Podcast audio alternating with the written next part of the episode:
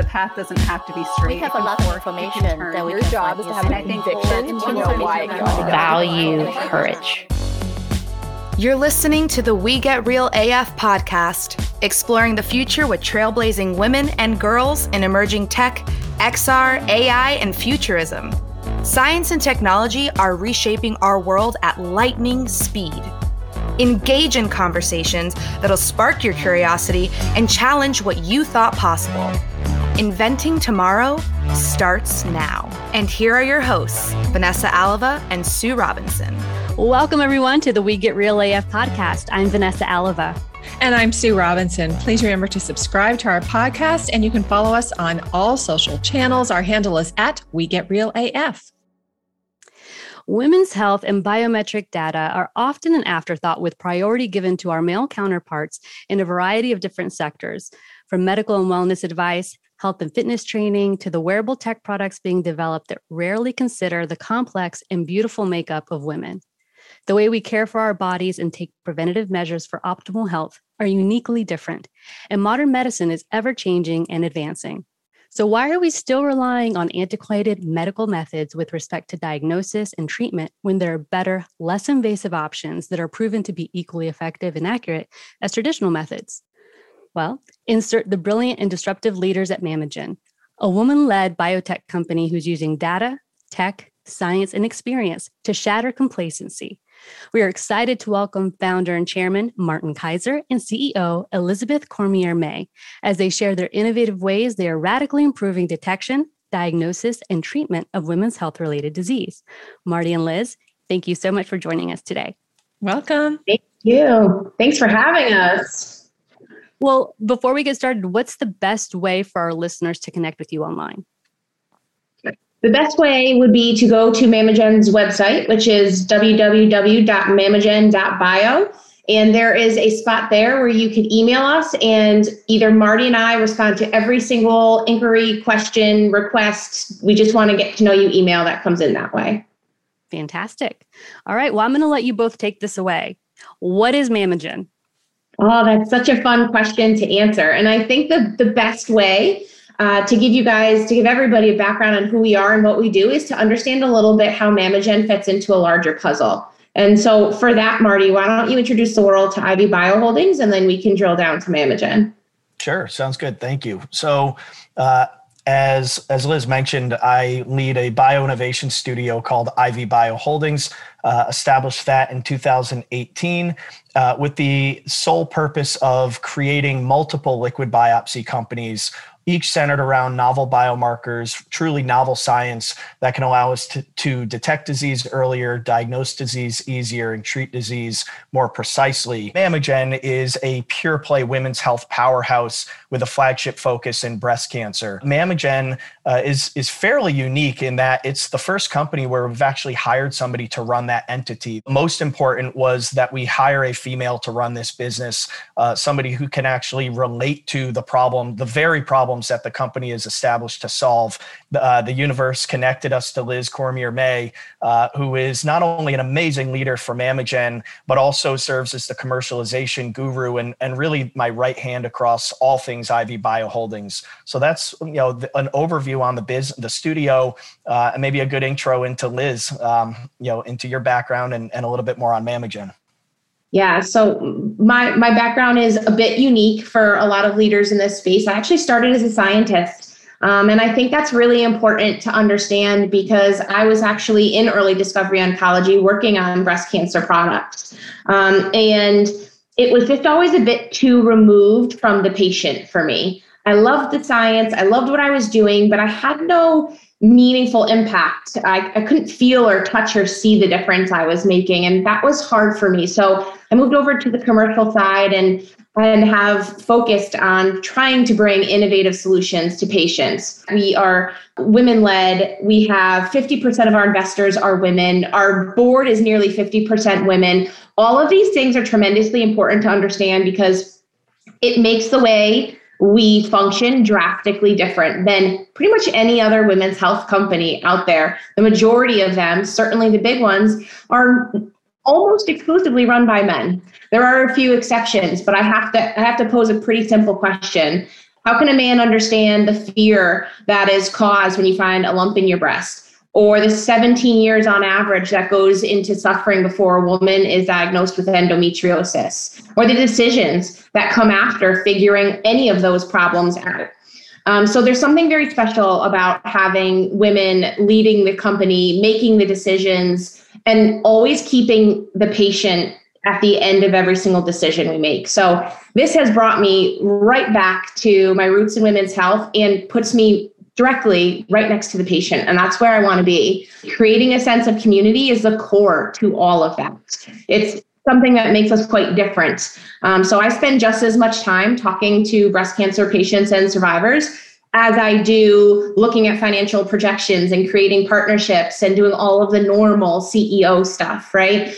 Because we believe strongly that in order to most meaningfully launch any product into this women's health market, we have to have a community behind us. What's different about what you guys do versus what's out there? Liquid biopsy means we are diagnosing a disease or a condition from the biofluids that exist within your body. Biofluids are anything that's not solid, right? So it could be blood, it could be tears, it could be urine, any of the fluids that we create.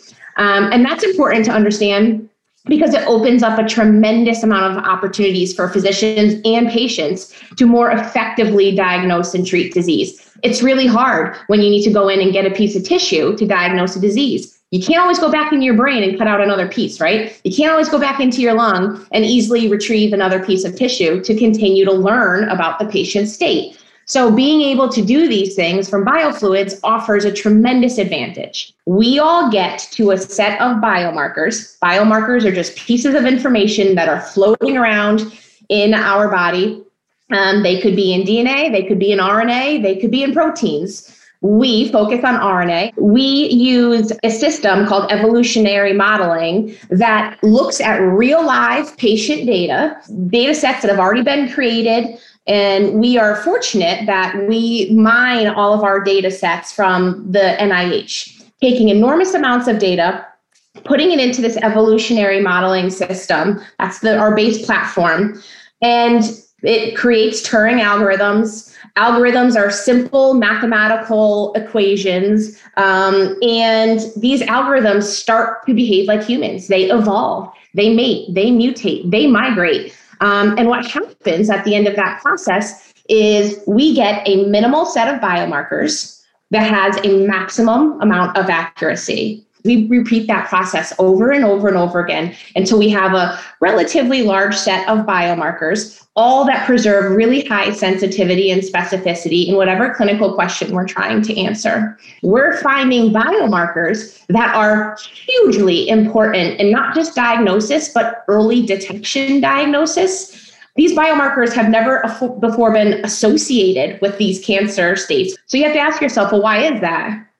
Are, are we wrong? Or is nobody answering the question in the right way before? And it's most definitely the latter. And we know that because remember, I go back to the point where I said we are using data sets and research sets that have we already know the outcome for, right? So it's like we're answering questions in a new way, but we're using answers that we already know are correct, right? We already have information on these patients. We already know what stage disease they had. We already know their outcomes and then we're looking at all that information in a new way.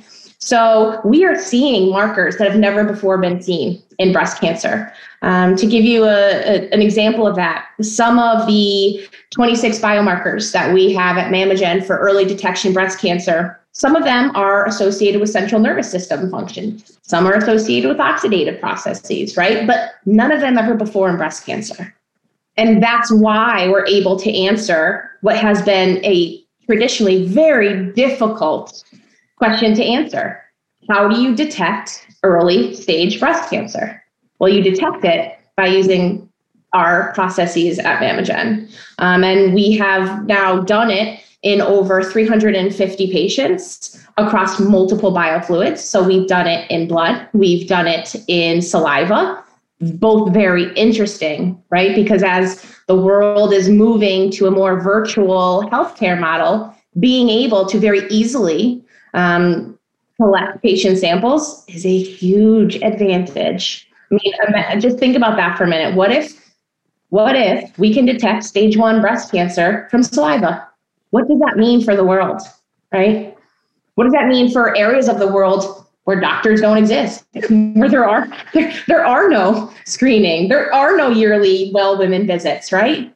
So you can start to see the impact that being able to tackle these problems is going to have for women here in the US and the world abroad. It's very important to remember that as hard as we're moving and as much progress as we're making in the US, there are parts of the world where women still don't even have access to physicians, period. Exactly there was the stat that you you and Marty provided to us when we did our initial phone call oh, yeah. about women's results and diagnoses, and it was like you know um, women age uh, under forty and then over fifty five. Can you touch on that because I, I, that was really impactful. So there are two GenTrue tests. There is one for early detection. This is meant for women under forty, and this is very important to understand. Women under 40 are not eligible for yearly mammograms. And there's a really good reason for that. Mammograms were never designed to accurately diagnose breast cancer in this age group for two reasons. One, because traditionally women under 40 have dense breasts, simply means lumpy boobs, right? Nothing special about that. And two, because the prevalence of disease is as compared to older populations of women far, far less. So imaging, like mammography, like any other type of diagnostic, is designed around a specific population of women. And so that means this translates to women under 40 who get a mammogram. Let's say I feel a breast, I feel a breast lump. My OBGYN says, Ooh, hey, Liz, you know, we need to check that out. I go for a mammography, the results from that are no better than a coin toss. Oh, gosh, that's disturbing. That's crazy. Yeah. Mammography is less than 50% accurate in women under 40. When we were incubating Mamogen at, at Ivy Bio Holdings, you know, that was just such a um, a, a, glaring opportunity to me. That was, you know, I completely understand why that guideline is in place because of the limitations of of the technologies for screening. But the next question was, but is that really acceptable? Do we just do we just accept that for you know at face value and just completely ignore somewhere north of 40 million women between the ages of 18 and 40 or do we find a better solution that overcomes and, and solves for some of those limitations? And to liz's point we do that by measuring the biology the patient's biological response to disease the literally the way that our biomarkers get overexpressed or underexpressed when disease takes root in your body in the earliest stages and that's the most reliable and consistent way to detect things.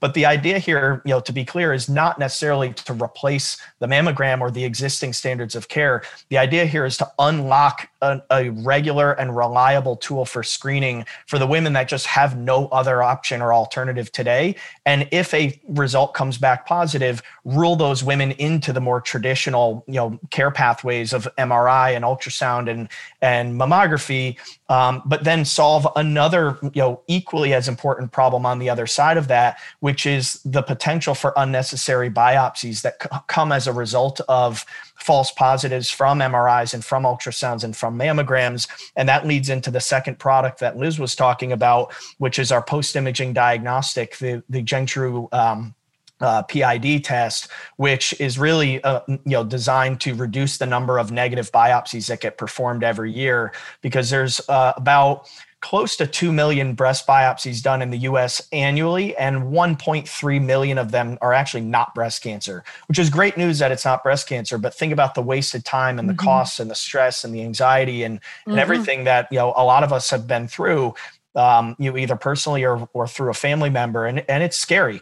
So being able to rule more of the right women in to the existing standards of care, but then rule more of the wrong women out of the unnecessary procedures, those are two really massive opportunities. Uh, and just to close out on that point, and Liz, sorry to, to steal your thunder on it, but the women over 55 is, is really, there's a, a, a unique opportunity both for screening, but more so for the ruling out uh, in women over 55 because in that age group despite the fact that you're at your highest risk of developing breast cancer between the age of 55 and 70 the uh, the current guidelines only recommend mammograms every other year so and we all know that breast cancer doesn't wait for your mammogram year nope. to show up And so you have a lot of time where there's just no regular reliable tools for detecting or diagnosing. And so and and more importantly, if you're in that age group, you you are at a higher risk for breast cancer. Therefore, if they see anything on an MRI or an ultrasound or a mammogram and they don't rule you into a biopsy, there's an enormous liability at stake there. And so that's one of the reasons why you see so many biopsies, uh, but it's also one of the reasons why they they recommend mammograms every other year because they're trying to manage that process of, of the amount of overflow of unnecessary procedures. Again, a non-invasive tool could be a really nice way to, to help mitigate some of those negative biopsies, but still give a nice tool to catch it in the off mammogram year. It almost sounds to me like, you know, we have these somewhat antiquated diagnostic tools that we're trying to shoehorn into a wide swath of women. Well, it's almost a level of precision medicine, right? Like mm-hmm. it's, it's taking precision medicine and extending it that much further. Yeah. Yeah, it, I mean that's it, right? In my mind, we're we're doing exactly what everybody is saying they want to do in medicine: find the right treatment, the right tools for the right patient at the mm-hmm. right time. When you can get all three of those things in line, that is precision medicine. Anything that falls short of that is a step in the right direction, but it is not precision medicine. Um, when you talk about really young women, you know, not being screened for breast cancer. I can think of four or five women I know who were diagnosed with breast cancer in their 20s and early 30s. So, you know, and yeah. I was shocked when I started to hear that because you you don't think about women that young um, getting breast cancer. Yeah. But how long could a breast cancer be brewing so that kind of depends on a number of different things, right? So most people catch breast cancer because there's some type of physical manifestation. Either we feel a lump, or we don't feel good, and it leads to tests that diagnose breast cancer.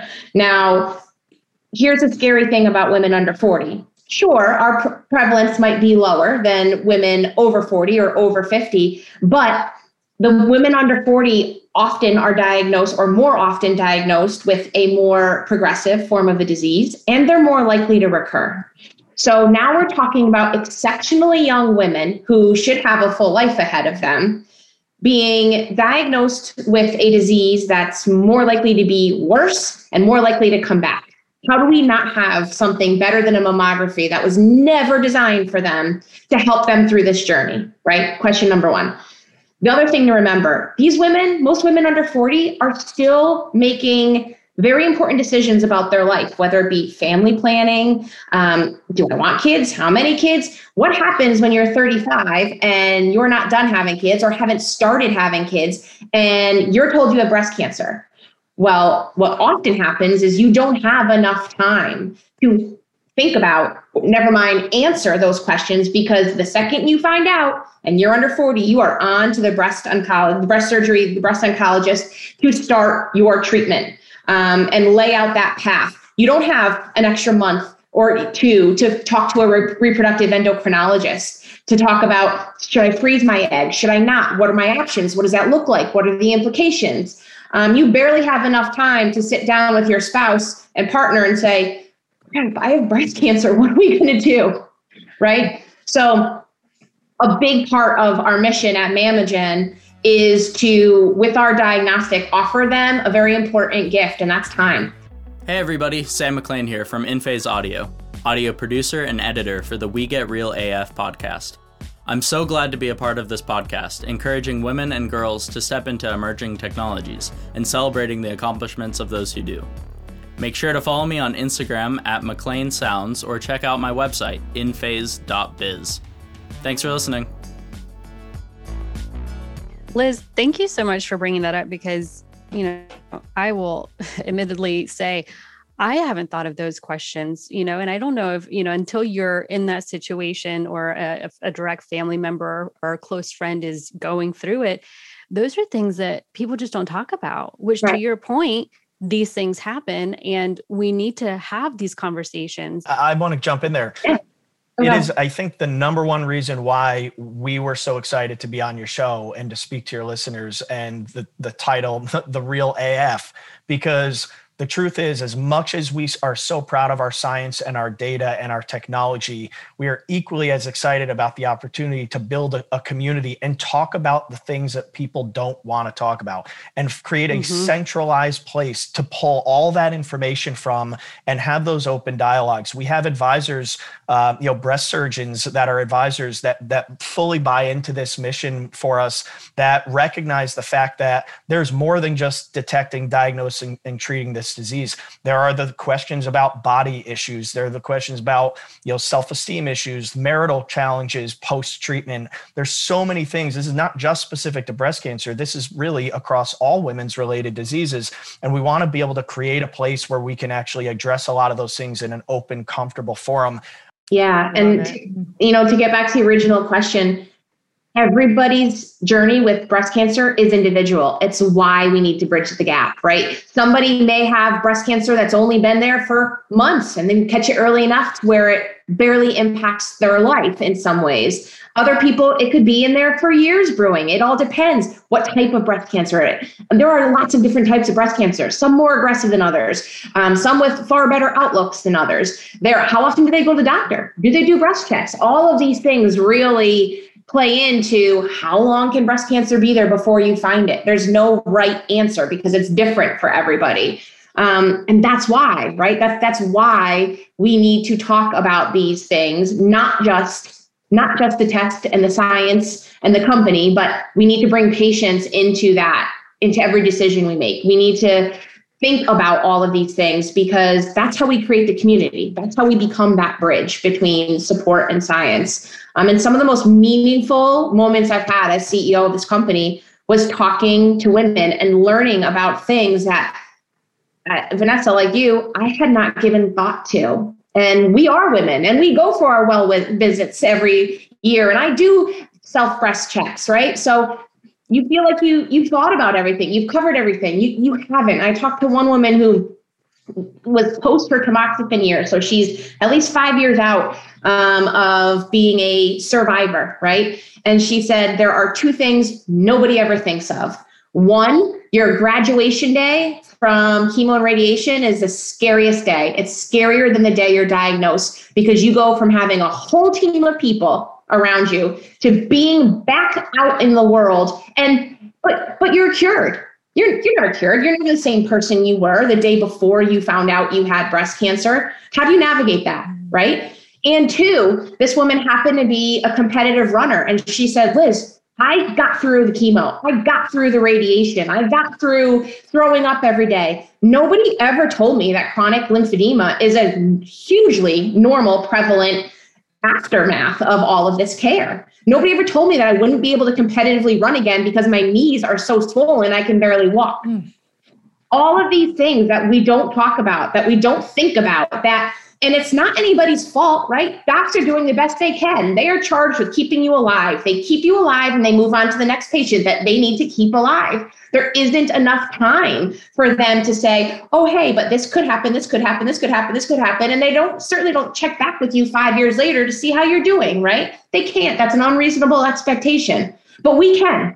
You gave me goosebumps. Mm-hmm. It was visceral because I had never thought of that, but I can only relate it to there was a short stint with our firstborn where she, you know, came out. She went to the ICU, and I know Sue, you with one of your daughters was in were the in the ICU, yes. and mm-hmm. there was a obviously this thing where we're like, oh, we just want to be healthy enough to go home and get out of the ICU. But then there's also that like day that they take her off machines that you're like, can we take one of those mm-hmm. home? Yeah. Because we want to make sure that we can continue monitoring. And w- that's the only thing that's analogous that I can feel. And I and I got goosebumps because you're right. Like the minute that you're off and you're like, okay, right. Congratulations. And you're like hold on a you're, 2nd you're flying you solo now. That's yeah that's absolutely. Scary. and also i think you know to, to y'all's point young women don't think it could happen to me because if it's not even a recommended regular screening it must not be a thing that i have to worry about till later on in life right? And so um so that's just got to be even more jarring. If you could talk more about how how women access this community that you're that you guys are building my dream if I look mm, 12 months into the future, would be to have a, a very defined place on our on our website where you enter into the Mamogen community portal. And anybody who wants to partner with us and be part of what we're building is is somehow represented there. And so if you need to talk to a woman after you just saw yourself the first time after having mastectomy and you feel like your life is falling apart, well, there will be other women there who want to have that conversation with you. If you are suffering from chronic lymphedema, um, what if there were providers and other women and support groups who focus on that? We're we're partnering with this wonderful company called Brilliantly, which is a women-led company of, of, of, this woman Kristen who calls herself a previvor. Her mom had very early breast cancer. She had a prophylactic mastectomy um, to ensure that that would not happen to her, and very quickly realized, yikes, I'm really uncomfortable after this prophylactic mastectomy and recon- reconstructive surgery because my boobs are always cold.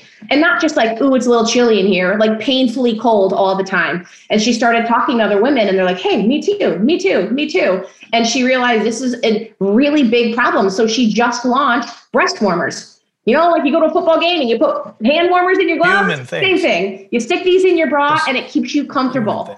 Um, so there are so many groups and women out there creating these amazing things that we don't think of as part of the traditional clinical care pathway, but they are and they should be. And nobody should have to go through this alone, and nobody should have to keep reinventing the wheel, right? And I would think that this community that you're describing could also, and perhaps it already does, also include family members and spouses, because it's, you know, mm-hmm. cancer doesn't just. Oh, totally. Doesn't only affect the patient, it affects no. all their loved ones as well. So, absolutely. No, I talked to one woman who said she she felt like once her plan was laid out, oh, she said, okay, I can tackle this. Said it was way harder watching her husband try to navigate it than it was for her to actually be the one navigating it. Because think about it as a spouse, it's not you going through it. You really can't do a whole lot other than hold their hand and be there and check in. Yet you're suffering just as much as they are, watching the person you love fight to live. So there has to be resources for spouses, kids, family members. You know, we talked with one woman who who said the best part of all of this, the most helpful thing was that people would bring dinner to her on her chemo days because she could not cook dinner for her kids. Mm. That's something Marty and I want to do regionally. Find people who will sign up for that, right? I mean, we do it all the time. Somebody passes, we bring them mm-hmm. food, mm-hmm. right? Somebody we're celebrating, we bring food. Why can't you sign up once a month to bring somebody in your region a dinner because she's having chemo? Mm, I've just so really applaud. I just want to mm-hmm. commend you. Yes, I was going to say. I I want to talk about the importance of having a female-led team. And um, you know, you touched on it earlier when you said, you know, that the universe kind of collided when you met Liz. But um, talk about that some more and why that was such a big yeah. deal to you. Uh, the the incubation of this company really started when uh, my sister's best childhood friend at the age of 30 was diagnosed with stage 2B breast cancer. And she became the third woman uh, actually technically the fourth in my most immediate sort of circle of whether it's family or close friends to be diagnosed below the age of 40 that was the impetus for what's going on here. You know there's there seems to be you know they're telling us it's not that prevalent but in my own life you know in my own circle there's four. Take that and multiply that by everybody and this has got to be a much bigger problem than than we're being told or at least maybe it's rising faster uh, than we thought. And so that sparked this um, second to that is that I am married to my high school sweetheart. My wife is everything to me. Um, we have three daughters together, eight, seven, and 15 months old. Uh, I have two sisters, three sister in laws, a mother, a mother in law. Women are so, I mean, I can't even describe how important women are to me in my life. So, those are the personal sides of it. Um, you know, taking that forward to the business, it just made sense, not necessarily to only be female led, but the vision really was to create an overwhelming presence of women at every level of this company. And that's, you know, obviously starts at the top. So uh, we were so blessed to get Liz uh, to take this role, and, and she's done amazing work with it. As she mentioned, you know, board representation, female board representation, a very large presence of women on our on our cap table from our earliest investors. Uh, which, just for context, I don't have a single uh, female investor across my other two entities. And so, um, you know, it was super uh, deliberate and intentional to try to unlock an investment opportunity for women. Um, you know, and I and I want to continue to do that. But this just felt so perfect. You know, a perfect place to start. And I was so proud of the fact that it really worked out that way. It's technically fifty two percent female. We're approaching such a massive problem, such a massive unmet need such a competitive field. I mean, there's no shortage of people that want to try to solve these problems. And to me, it just it didn't make sense to be just another end to end care company. I thought that this end to never end community would, would be so much more impactful and give us that much more of an edge to, to actually solve these problems. And Liz, I mean, you said you started out as a scientist. Um, I would love to kind of hear we we often ask all of our, our guests um, kind of how they started out because they never it's never like this straight linear path that a lot of people a lot of people think or have in their head that that's how it is right? Like you don't hear of someone and then the next day you hear about them and oh my gosh it was like an overnight success right? So talk to us a little bit about that. And also if you could integrate into that some of the um, you know going back to liquid biopsy what other diseases we can expect to potentially detect or diagnose using that technology? In a thousand years, if somebody told me at 22 when I was graduating college that someday I would be the CEO of a company, I would have told them they were nuts. I did not take a business course in school. I did not go to grad school for anything other than science. So ending up here was never in my wildest dreams. But the further as I left the lab, and got my feet wet and started to learn about the business side of science, there were so many things that I just couldn't wrap my brain around. Simple things. At least they seem simple to me. Like as a company, we spend a lot of marketing dollars trying to bring in our end users. And I'll define that as both physicians and patients in diagnostics. Okay. A lot of money. Yet the second they use our product and we send the patient a bill, we don't care about that patient anymore. They're gone. Oh, wait a minute, what do you mean they're gone? We just gave them potentially awful news. And now we send them a bill and say, be on your way. Good luck navigating that. That just doesn't feel right. And it never has to me. But as I started to learn all these pieces, it just became more and more clear to me that I feel like we're missing the mark. As an industry, I feel like we could do better. I feel like we could bring a more comprehensive, respectful result experience to the patients. And so, pretty much everything that I've done as I learned little tidbits about what goes into being successful in this industry, I always kept coming back to that one question, right? Well, okay, well, how do I do this in a way that's better for the patient, more meaningful for the patient? What I consider to be more fair and more respectful to the patient. How can we do that? How can I do both? How can I keep my shareholders and my investors happy and make really good business decisions when really what the most important thing to me is the patient? How do I how do I bring those two worlds together? And I have to say, Mamogen um, is really the first place that I feel like I'm actually accomplishing that you're serving your patients if you the last thing you do is send them a bill. Mm-hmm. Oh, I think that is so wise. I think that when you do that, when anybody does that, when they take their professional training and they pair that with their values and their gut and they follow their gut, that's where you really can make an impact and really have a successful career. Absolutely. And certainly you two are case points for examples of that.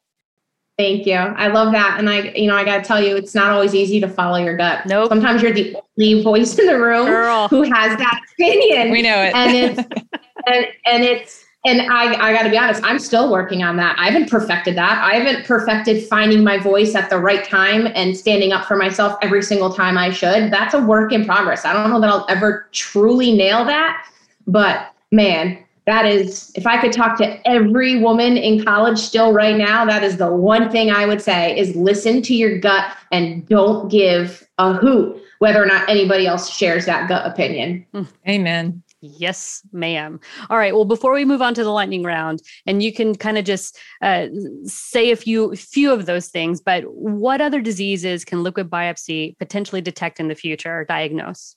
If we have great data, great data, we can solve virtually any problem. Mm. Biofluids have so much information from so many healthy living cells as well as the dying ones, and we can answer any question. And that's why RNA is so important, by the way. Those companies out there who are looking at just DNA, all they're getting is information from the dying cancer cells, right? Cancer's already done its job, it's dying. Why do you want answers then? If you look at RNA, you're getting real time information about the patient's specific biology, response to the disease. That is why we're detecting early. That is why we can answer any clinical question. You're looking in a different place, a different, you're We're looking in a different place and we're looking at a different question. I don't care if the tumor's dying. I don't really care what the tumor just did. I care about what's happening, what's the patient's response to that. hmm And how do I how can I find the difference? How can I find the response I'm looking for to know that hey, it's happening before I can see anything dying from the tumor? Well, if Mm, that's not powerful information, I don't know what else is. mm. That's awesome. Well, I think that lightning round is in order if both of you are willing to, to do this with us. Uh, we usually like to ask our guests a series of questions just to get them to know them on a personal level. Um, and we'd love to hear both of your answers. Uh, and we'd like to make it fun and light, but uh, yeah, we'd like to make it sound really intimidating at first. The lightning nervous. round. Fair enough. and then everyone's pleasantly surprised. exactly. Hey, Sue, start us off. okay. So we we touched on a little bit of this, but I would love to hear from both of you three pieces of advice that you would give your younger selves. You want to go first, Marty? Uh, yeah, uh, it's the advice I give my daughters. Uh, uh, it's in three short sentences. Life's short, move fast, but not too fast. Mm. Pithy. I would say that's great. I would say find your voice early. Um, don't be afraid to be the only one with an opinion and know your limits. Know what lines you're willing to cross and which ones you're not. Yes. All right. How do each of you define success? If I leave this world a better place for my kids than the one they came into, I've been successful. Yeah, mine mine's almost identical. Uh, Just the number of of lives that we could positively impact is that's my success. And you know, right now, very proudly, our entire portfolio of, of intellectual property is positioned to impact positively impact the lives of 220 million Americans and over a billion people globally. There's a lot of work left to do. Um, there's a long road ahead of us, but that alone is something that I'm. I mean, I'm unbelievably proud of that, and I just want to see that number to continue to climb.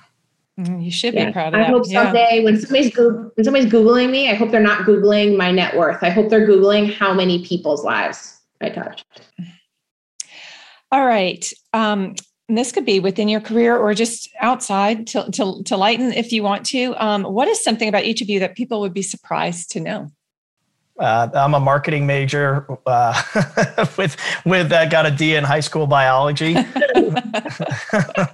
and uh, and spent my whole career in finance. Um, so really, the you know the wrong degree from the wrong school, no business being in this business sort of thing. Um, but you know, followed my gut, followed my dreams, followed my passion. Um, but I think they'd be pretty surprised to know that. I think for me, um, lots of people look at me and they think, man, she's strong or she's not afraid of anything or she always speaks her mind. And the only reason, and first of all, none of those things are true. I'm scared of tons of things. I don't always speak my mind the way I should or as efficiently or effectively as I should. But the only reason I can do that is because I have a husband who never, ever asked me to slow down, asked me to take a step back from my career to raise our family he he stopped working so i could keep going as what i was doing so our kids could remain home with one parent and i just if he was ever not in my world i could not be the person i am mm-hmm. He's awesome. I love it. All right. This is a fun one. What celebrity would each of you cast to play you in a movie? Jennifer gardner Oh, I love her. I just watched Uh-huh. yesterday Oh. with my with my uh, daughter. Um, we have movie nights on Fridays, and she was just so good. I just love her. She's so like the American sweetheart. I feel. Mhm. I have no idea what how to answer that. I'll I'll, I'll throw that one back. ryan, ryan reynolds I'm going to get pay a big compliment because a lot of women find this man very, very attractive. Uh, Patrick Dempsey. They're both good choices. but see, I like McDreamy, like Patrick Dempsey, way back, like before Grey's Anatomy. We're talking about like Can't Buy Me Love days. You know, that's like Sweet Home Alabama. That's a really Oh, yeah. good one. Such a great Yeah, movie, that's- right? But he was like the geeky Yeah. kid back then, and I thought, you know, he was just You hit the nail on the head with that Love one. Yeah. All right, y'all. What myth about women in your sphere of influence, uh, and, and generally that's STEM and, and science, what myth about women would each of you like to dispel? For me, it's that there's this notion that women can do it all and they can do it on their own. They could be a mom, a CEO, a wife, a partner, a sister, but nobody can do it all. And so, if we as a community, as a world, want women to really be as impactful and powerful as possible, you need to start considering better ways to provide resources, Mm. whether that be healthcare or childcare or education or um, you can't do it all. I have thought that my whole career, like this myth that that yes, superwoman, I'm woman, hear me roar. I mean, Yeah. you know, you need support to roar. I don't care if you're a woman or a man. You need, and you You have, need you know, right. And we need to be able to say, no, I can't do it all. Right. And not be afraid that somebody will say, oh, well, then she's not good enough to do Exactly. this job or Exactly. take this role. That's got to stop. Yeah, I, w- I would have I have a hard time d- dispelling the myth. I want to more answer it as like my dream of what it could be, and you know I think ultimately to get to a point where it's really not even discussed would be would make me happy. I you know the fact is we wanted this company to be female led because Liz could share in those experience with the patients that her company serves. But the reality is it doesn't matter what her her you know sex is. She's an amazingly qualified human being with more passion, more enthusiasm, more capability, more expertise, more experience than anybody I, I could ever find. And so, you know, getting to that point where it's just it, it's just a level playing field. I, I mean that there shouldn't even be any myths anymore. It should Mm. just be accepted. So that's sort of more my personal dream of of what it could be, especially as I think about my daughters and and their futures. So I love it. All right. One last question for both of you. Fill in the blank. Blank like a girl. Think like a girl. Mm. Yes. Women are powerful thinkers. We're genetically strategizers. We have to be. Yeah, Mhm. agree. And I will just say, um, as as the mom of three daughters, I so appreciate what you what you're doing, the example that you're setting, the message that you're sending about solving big problems and building community and caring about the people behind everything that you're doing and empowering women to be part of that solution. I love all that. And I think we need just more voices like yours. So thank you so much for sharing your time with us today. Marty, when you said you have no business being in this business, I feel like we need more of those types of people integrated into all of these businesses that fe- like need all of these certifications and this and that. like, I want people that don't necessarily quote unquote belong to have that mind in there, to have to raise their hand, to be that squeaky wheel in the room. Mm. So, thank you both so much. Truthfully, if you look at our state of healthcare today, it's about as broken and um, you know misallocation of every human and financial resource you could possibly think of. So if you think that doing it the way it's always been done is the right solution, it's like there there's there has to be something done differently here. It, it, it definitely makes a difference not having sort of been groomed through that process of that Mhm. traditional thinking. Mhm. Uh, and I, I think you're right. I think we should see that in more businesses and more industries. We should see a cross pollination of ideas and experience. And I think you'll see better outcomes. Absolutely. Agree. Totally. We can do better, and you both are doing it. So, Yes, thank you thank again for your time. Thank you. Oh, it's a blast. Thank you. Hi, everyone. Thanks so much for listening to this episode of We Get Real AF. We're excited to bring you the voices of amazing women and girls who are shaping the future for good. Please help us spread the WeGraph mission of supporting women and girls in emerging tech and science. Follow us on Twitter, LinkedIn, Instagram, and Facebook. Our handle is at We Get Real AF. And visit our website at www.wegetrealaf.com. Don't forget to like, comment, and to subscribe to the podcast. We also want to give a big shout out and thanks to Sam McLean for providing sound production for the show. You can find Sam on Instagram at McLean Sounds, that's M C L E A N S O U N D S, and to our voiceover artist, Veronica Horta, for her show introduction. You can find Veronica on LinkedIn by searching for Veronica Horta, H O R T A. We'll meet you back here next time for another great conversation about high tech with cool women.